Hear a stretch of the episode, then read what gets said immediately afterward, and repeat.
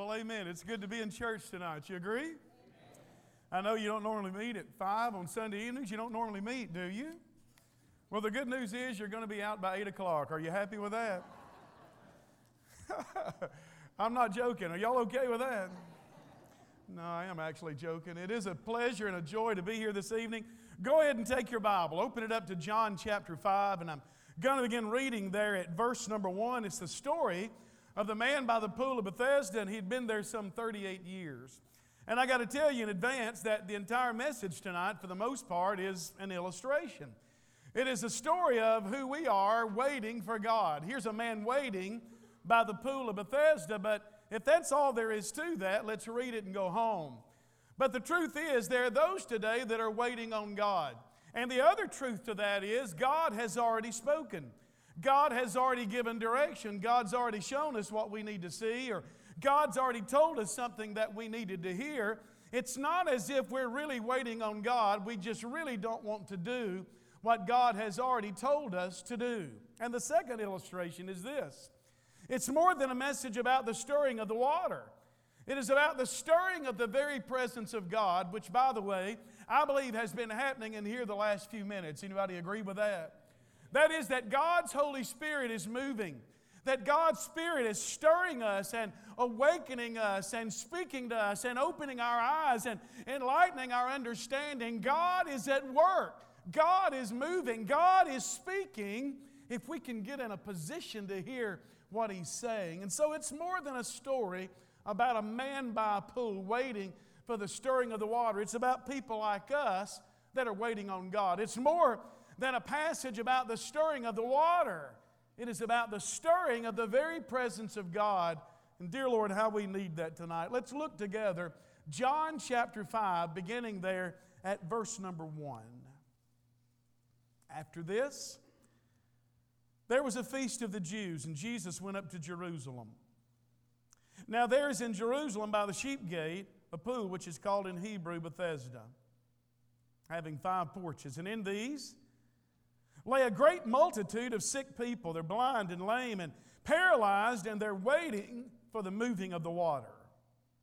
An angel of God went down into the water at a certain time into the pool and stirred up the water. And then whoever stepped in first after the stirring of the water was made well of whatever disease he had. Now, a certain man was there who had had an infirmity 38 years. This morning we talked about the woman that had been sick for some 12 years. Can you imagine 38 years? I just want you to stop and think about that for a minute and imagine the time that's been consumed waiting by the pool, waiting for the stirring of the water. 38 years. Is that a long time for any of you? It's a long time. When Jesus saw him laying there, he knew that he had already been in that condition a long time. He said to him, Do you want to be made well? Now, let's just don't run past that. What a ridiculous question you might begin to imagine, or at least I do. Here's a man that's been sick for 38 years, and Jesus asked what at least appears to me to be a little bit of a, of a, of a ridiculous question Do you want to be made well? Surely he does. Surely he wants to stand to his feet. Surely he wants to walk again. Absolutely. You know he wants to be made well, but do we really know that? Notice what he did not ask. Jesus did not ask, Do you need to be made well? That was obvious. I'm not asking you tonight. Do we need revival? Man, that's obvious. Do we need refreshing? Absolutely. But do we want to be refreshed? Do we want to be revived? Do we want to walk with God? Do we want to know God in a way that we've never known Him? Do we want to be saved? Do we want to know the joy of the Lord? Do we want to know peace that passes understanding? Man, do we want to know God in a way that we've never known Him? It all hinges on want. The need is obvious. The sick man answered him, I sure wish the sick man had said yes, but he didn't. Sir, I have no man. It'd be easy to preach my way through this passage, and I just have to stop there. And what is your excuse and what is mine? Why am I not where God would have me to be? Why am I not doing whatever it is that God has been dealing with me about? In whatever direction God has sent me, why have I not gone? What is my excuse? What is it that I'm saying to God? He says, I have no man to put me in the pool. When I'm coming, while the water stirred up, another person steps down before me. Jesus said, Rise, take up your bed, and walk. And immediately the man was made well, took up his bed, and walked. Now, the scripture following is another sermon for another day, but I do want you to look at verse 15.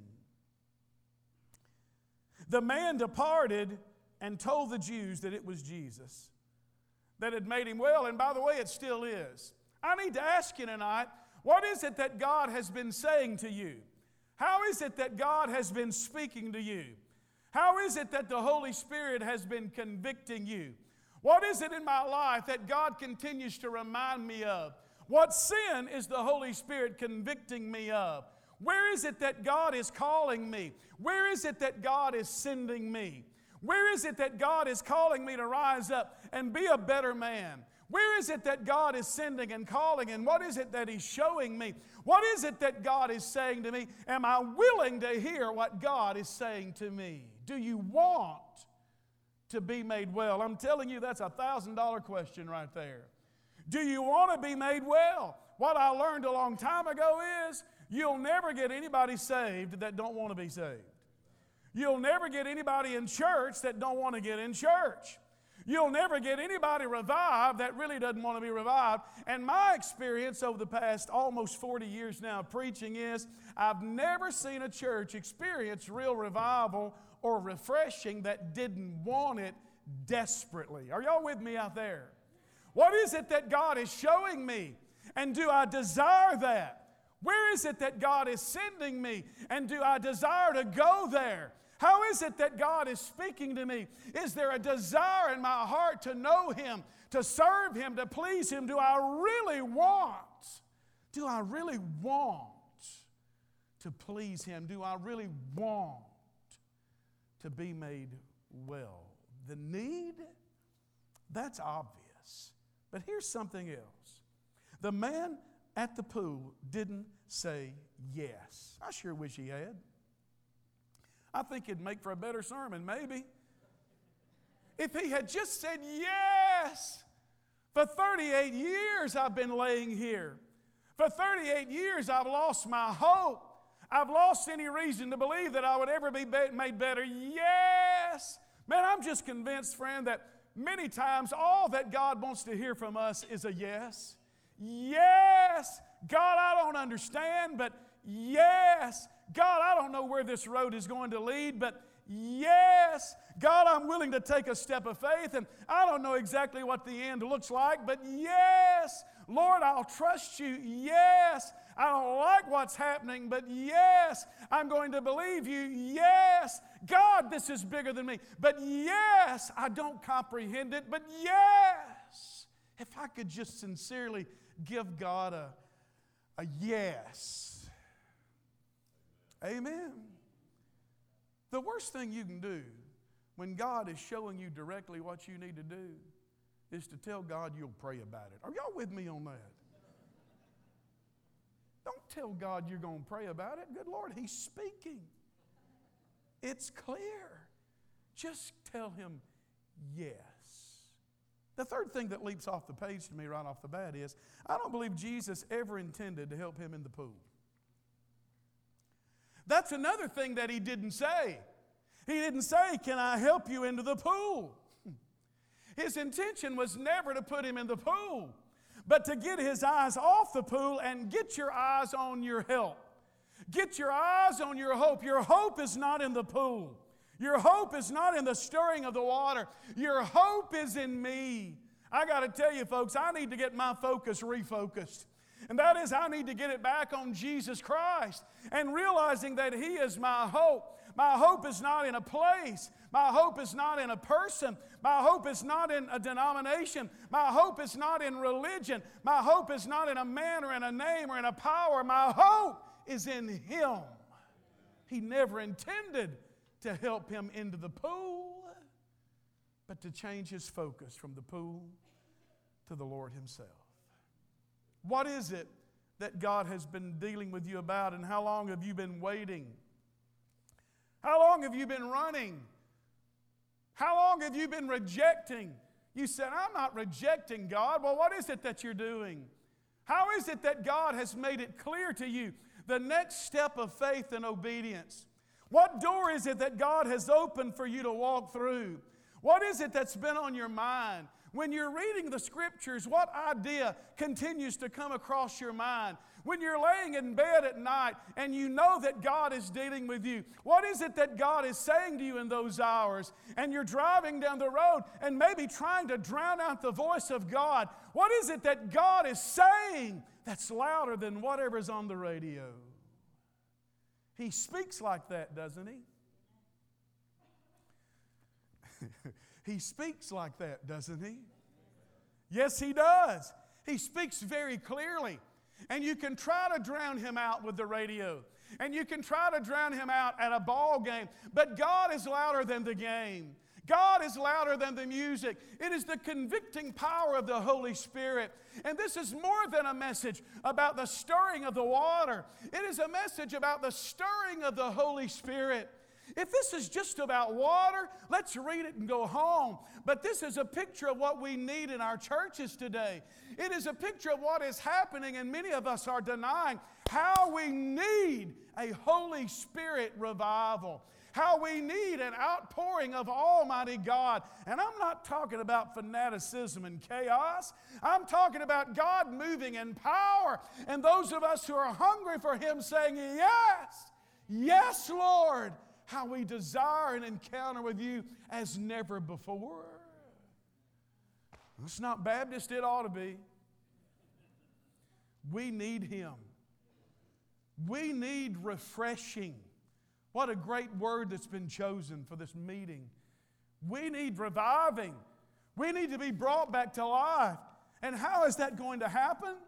This thing with the stirring of the Spirit of God. What happens beyond that? It is the stirring of my mind that my mind is made aware of the presence of God.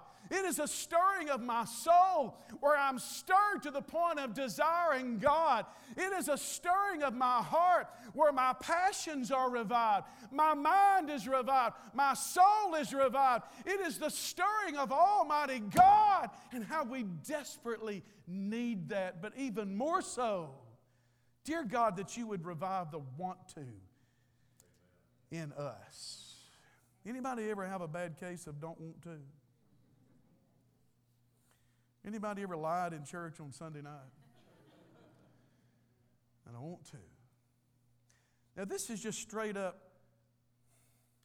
blunt.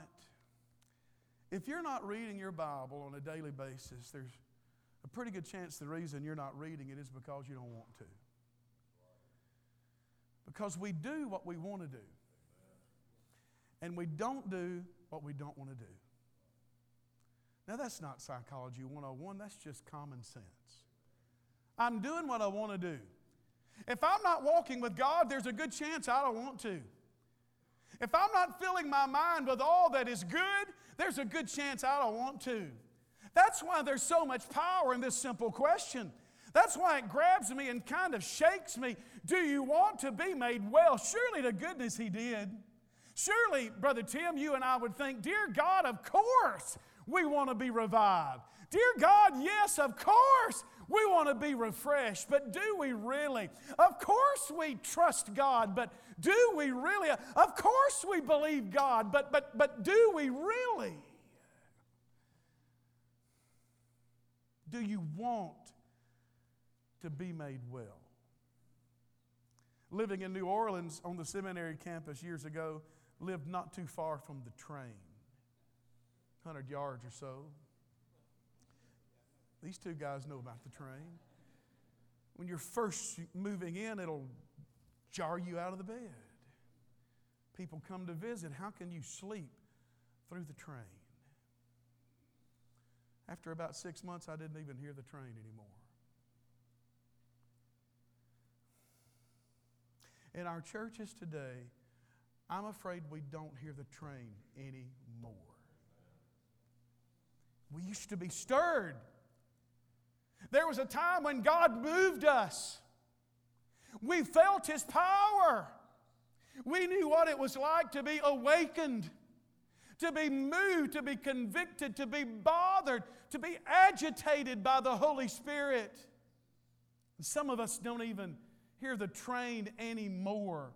I think one of the greatest tragedies, possibly, with this man that's been by the pool of Bethesda for 38 years is that maybe after 38 years he no longer heard the stirring of the water. Maybe when he was first there, he thought one day I'll get in. He thought one day I'll be made well, but now, 38 years later, does he even hear the stirring of the waters? And there's so much here that I don't know, Tim. I wonder how far he is from the pool. I wonder the distance between he and the pool of Bethesda. It makes me want to ask the question what is the distance between me and God? How close am I to Him? Do I even hear the train? Do I even know the stirring of God's presence anymore? Do I want to be made well? I can tell you right now, I want to finish well. But I can also tell you, I'm not finished. I want to live well. Whatever that looks like. You know, D.L. Moody's one of my heroes. He was always winning people to the Lord, and he was always being criticized for it. And someone came up to Moody one day and said, Hey, we don't like the way you're reaching all these people for Christ and bringing them into church. And Moody said, Well, tell me, how are you doing it? And they said, Well, we're not. And Moody said, I like my way better. I may not be doing it right, but I'm going to do it. I'm going to do something for the glory of God. I'm going to be spent for Him. I want to be fuel in the lamp of God, as Jim Elliot said. I want to burn for the glory of God. I want to know that. I want to know some of the things that Jim Elliot knew. I want to know some of the things that a Dietrich Bonhoeffer knew. I want to know some of what D.L. Moody said. I want to know what it feels like to know him as they knew him. That desire must grow in me. I must feed it daily. How many people get near but never get in? My daughter's 25, but I can tell you for all the years that she lived in my house, she was known to go to the pool with no intention of getting in the pool. Are y'all with me on that? I mean, she's got a bag full of stuff to spray on. Y'all with me? She's going to roll out aluminum foil and lay on it for a while. Are y'all with me on that? she spreads out the aluminum foil. She sprays herself down with shake and bake. I don't know what it was. She's, she's about to lay out in the sun for a while and she's going to rotisserie. She's going to be out there for a while laying by the pool. She's near, but she's not in. And it's a clear picture of where so many are today in their relationship with God. They're on the edge of commitment, but they've never got in.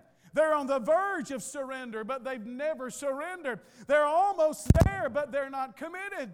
How far is it that I am from where I need to be? My daughter's been near, but not in. But I'm telling you, folks, that's more than just a pool illustration. It's a picture of many of us in our relationship with God. One of these days, one of these days when I got more time. By the way, when's that going to be? Can somebody help me with that?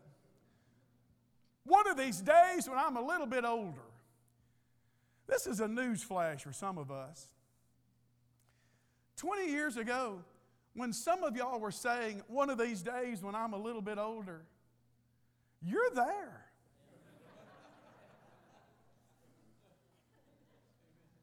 You're there. For some of you, one of these days when I retire, you're there. One of these days when I'm a little bit older, one of these days when I retire, one of these days when I got more time, one of these days when the kids are older, one of these days when the kids graduate, one of these days when the grandkids grow up, one of these days when I'm not so busy, One of these days when I'm not running to and fro, one of these days when I got more time, one of these days I'm going to do what God's telling me. One of these days I'm going to get in. One of these days I'm going to commit. One of these days I'm going to surrender. One of these days I'm going to be the man God's been calling me to be. One of these days I'm going to surrender to the ministry. One of these days I'm going to obey Him. One of these days, man, one of these days I'm going to sell out one of these days. Boy, this is blunt and to the point, but it is what it is. One of these days I'm going to die. One of these days I'm going to breathe my last. I'm not going to be able to do any of those things. Dear God, for your glory, help this to be one of those days. Help this to be one of those weeks. I want to be spent for Him. That I might know Him in a way that I would not otherwise know Him. That I might know Him out of obedience.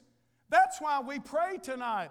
It's more than a sermon about a man by a pool, it is about us waiting on God when we really shouldn't be waiting because God has already spoken. God has already clearly given us direction. God has already given us His Word. God has already spoken through the working of the Holy Spirit. God has already spoken water. We're not waiting on God. God's waiting on us. Amen. What is it? How is it? What I know is what's not stirred becomes stagnant. Dear God, may the Holy Spirit inside of me be stirred. God, stir my mind that I would desire to know you and have knowledge of you in a way that I never have. God, stir my heart. God, stir the zeal and passion within me God, revive me. God, fill me with joy. God, may I know you in that way. May I desire you to go after you. Stir my soul. God, awaken my soul. Awaken my character. Awaken my innermost being that, God, I might hunger and thirst after you in a way that I never have. Refresh me. I don't want to be an old stale Christian. Anybody with me?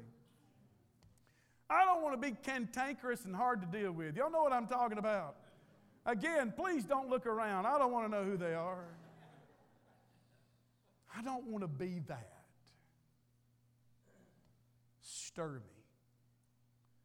Awaken my want to. Revive me. Refresh me. 38 years. Here's some points from the passage. He's a disabled man. He's not disqualified, he's disabled. Disabled by what? Well, we know that he has some kind of paralysis, but we also know that he has the ability to move some. That's this man at the pool, but what about us tonight? What is it that has disabled me? What is it that causes me to be unable to do what I know I need to do? What is it that has disabled me? I don't know about some of you, but I know that I have a pride problem. Anybody else have a pride problem? The reason you won't admit that you have a pride problem is because too many of us are humble and proud of it. Are y'all with me on that?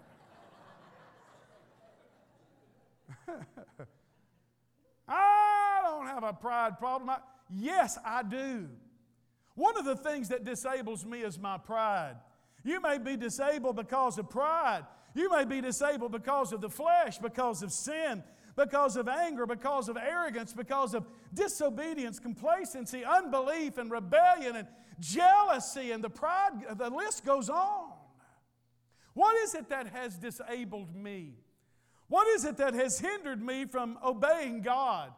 What is it that causes me to live in obe- disobedience to the Lord Himself? This was a man who was disabled, he was not able. Sometimes I lie to myself, and sometimes I believe the lie I tell myself. You ever lie to yourself? Like, you hadn't gained that much weight. Are y'all with me on that?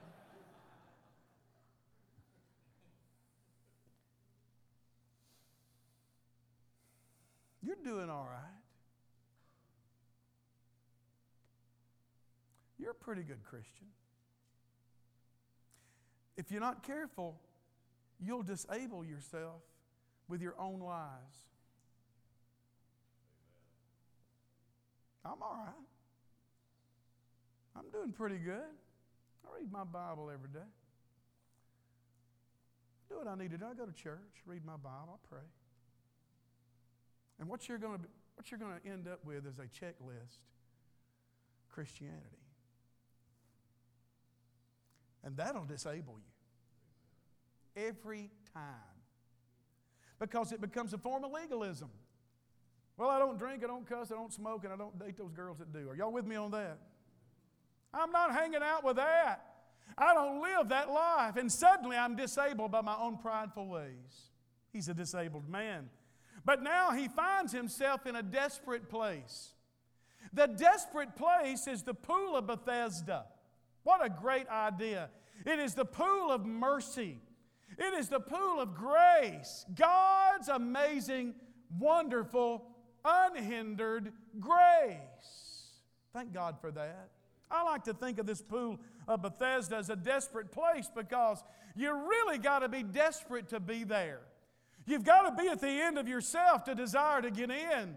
Oh God, that I might know your grace. Yes, God, that I might know the convicting work of the Holy Spirit. But oh God, that I might be desperate to the end of myself to desire you desperately. Welcome to the house of grace. Welcome to the grace place. Anybody ever needed grace desperately? Some of you in this very room tonight are the results of God's amazing grace. You were at the end of yourself. You were at the end of the road and you had no hope. Your family was there. Your marriage was there. Your prodigal was there. And not only was it your prodigal, some of you were the prodigal. But you are the result of God's amazing grace. You are the result not of the stirring of the water, but the stirring of the conviction of the Holy Spirit. You are a result of forgiving grace. You are a result of the merciful grace of Almighty God. You are a result of sufficient grace. It is enough for whatever your sin and however great it might be. Welcome to the house of grace. What about all those prodigals out there? Is there enough grace for people like that? You better believe it. In fact, if there's not enough grace for them, there may not be enough for us. What are we going to do with all those prodigals? What are we going to do with all those folks that are at the end of the rope? What are we going to do with all those guys that have wrecked their lives? What are we going to do with all those prodigals? David Jeremiah tells the story of Bill, who had gotten saved on a college campus at a Bible study. And he decided the next Sunday morning that he would get up and go to church, something he had never done. He'd moved to a college campus, he'd gotten saved at one of those Bible studies, and he decided the next Sunday morning he'd go to church. He didn't have church clothes, he had flip flops, cut off shorts, tank top, and long, shaggy hair. Walked into church. The place is packed, there's nowhere to sit. It's a red brick building, got a nice, pretty steeple on the top. As David Jeremiah says, Bill walked in nowhere to sit. He had never really been to church in his life. And so he did the only thing he knew how to do. He walked down to the very front and sit down on the floor right by the front pew. And every eye was on him. There's a bunch of deacons in the back. They begin to have a huddle. It's time to call a play. Are y'all with me on that? What are we going to do with Shaggy? What are we going to do with that old boy? And he's sitting in the floor. He's got on flip flops, got on shorts and a tank top. What are we going to do with Shag? And the oldest deacon broke the huddle and he had a walking cane, and it took him a while to get down to the front pew, according to David Jeremiah. And when he got there, every eye was on the deacon and on Shaggy. And slowly but surely, the deacon put his cane down in the floor and then finally made his way to sit down in the floor right beside Bill. Preacher stood to the pulpit and said, What I'm about to say, you'll forget. But what you've just seen, you'll never forget. What are we going to do with all these prodigals? What are we going to do with all these desperate souls? I tell you what we do. We open the front doors and we say, Welcome. We say, Welcome. Welcome and come on in. Welcome to the house of grace. Welcome to the grace place. It doesn't matter how far you've fallen. It doesn't matter how far you've drifted. It doesn't matter how deep or dark or bleak your sin may be. Welcome. To the house of grace. Listen, if they want to come in, who are we to keep them out? Disabled man at a desperate place with a great difficulty that he faces. And the difficulty that he faces is I have no man. Boy, I've thought and thought about that idea. I have no man. And I begin to think in my own life about the men and the women that have come along beside me and they've walked with me. I was born again at the age of 19. But even before the age of 19, thank God for those who came along beside me in my home church and they loved me and they prayed for me and they believed in me. And then when I took that step into the ministry at age 19, thank God for those who took me in, if you will. And they loved me and they gave me a little money and they helped me out with groceries and they guided my way. And honestly, they paid for my college and my seminary education. Thank God for people who came along beside me. I've had some wonderful men that have helped me. My, one of my greatest heroes, we had dinner with him just the other night, Junior Hill. What a friend. I, don't, I didn't need another daddy, but I sure needed a junior. And he came, I had a man in him, and I still do. Man, I begin to think about Sunday school teachers. I had a Sunday school teacher long before I had a Junior Hill that loved me and believed me, believed in me and prayed for me. She invested her life in me. Thank God that I have had a man, I have had a woman, I have had those who loved me, prayed for me, and believed in me. But this is different. David had no man when he stood before Goliath, but he stood anyway. Joseph had no man when he stood before the Pharaoh, but he stood anyway. Daniel had no man in the lion's den, but he stood anyway. Stephen had no man when he was being stoned, but he didn't curse God or his enemy. Paul had no man when he stood before Agrippa, but he stood anyway. Jesus had no man when he went to the cross, but he went to the cross anyway. There will be days in my life when I have no man. There will be days in my life when it'll just be me and Jesus. And when I have no man, Jesus is my man.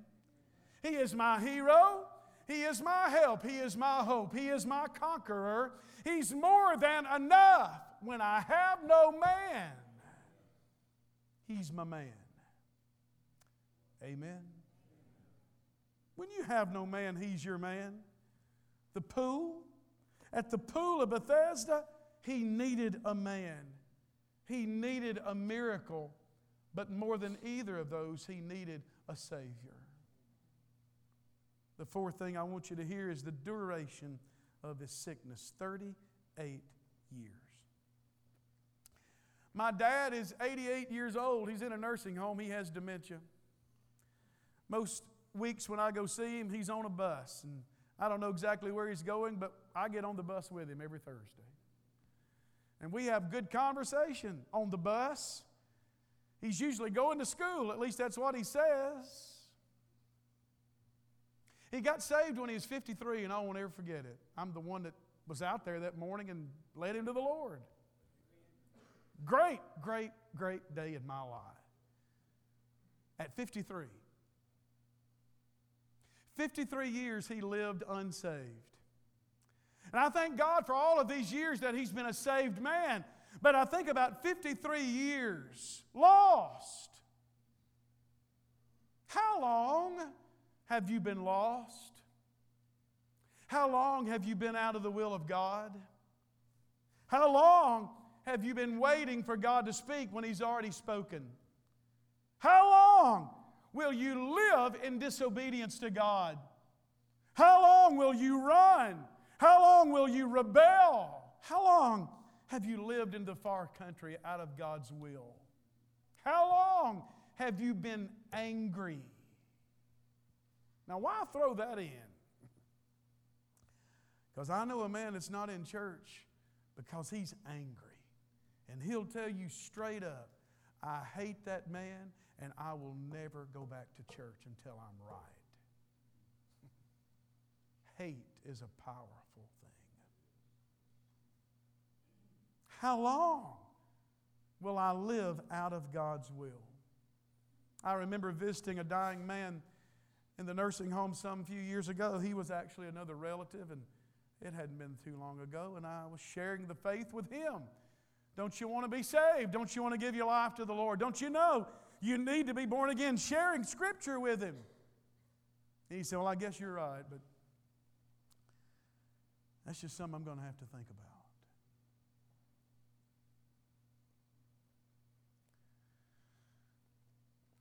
There's some things you don't need to think about. And if you're lost and you know you need to be saved, there's nothing to think about. If I know that I'm like a prodigal in the far country, what is there to think about? If I know I'm running or living in some kind of rebellion against God and His will, what, what is there to think about? Do you want to be made well? My, what a question.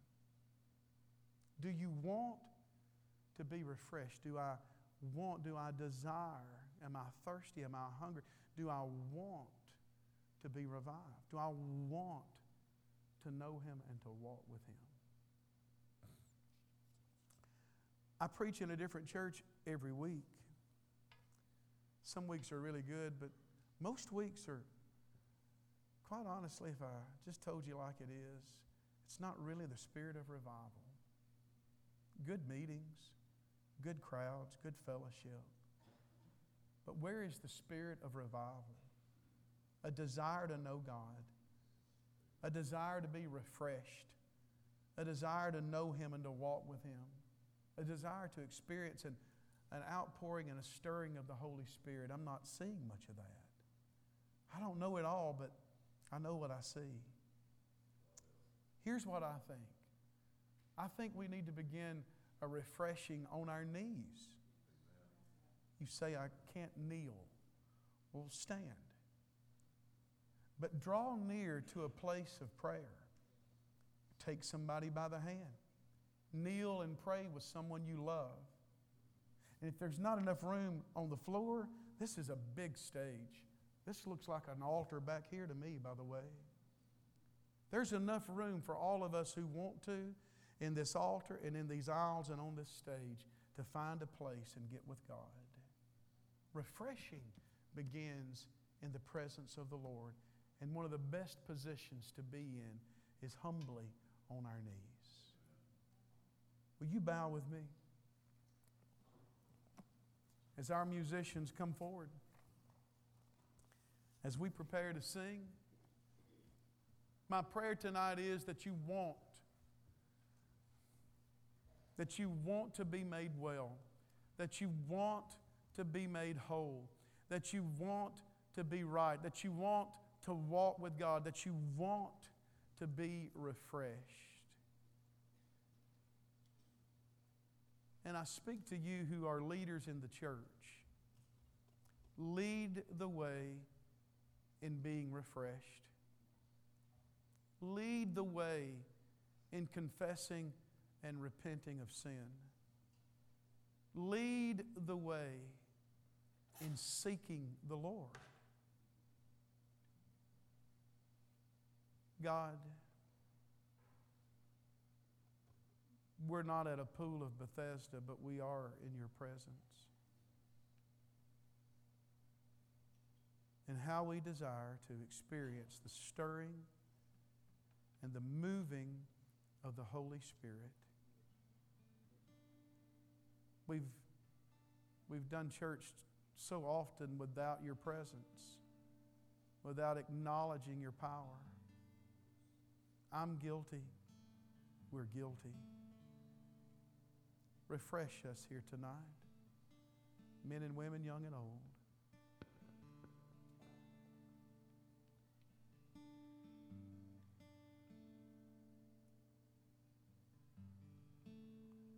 Save us if we're lost, Father.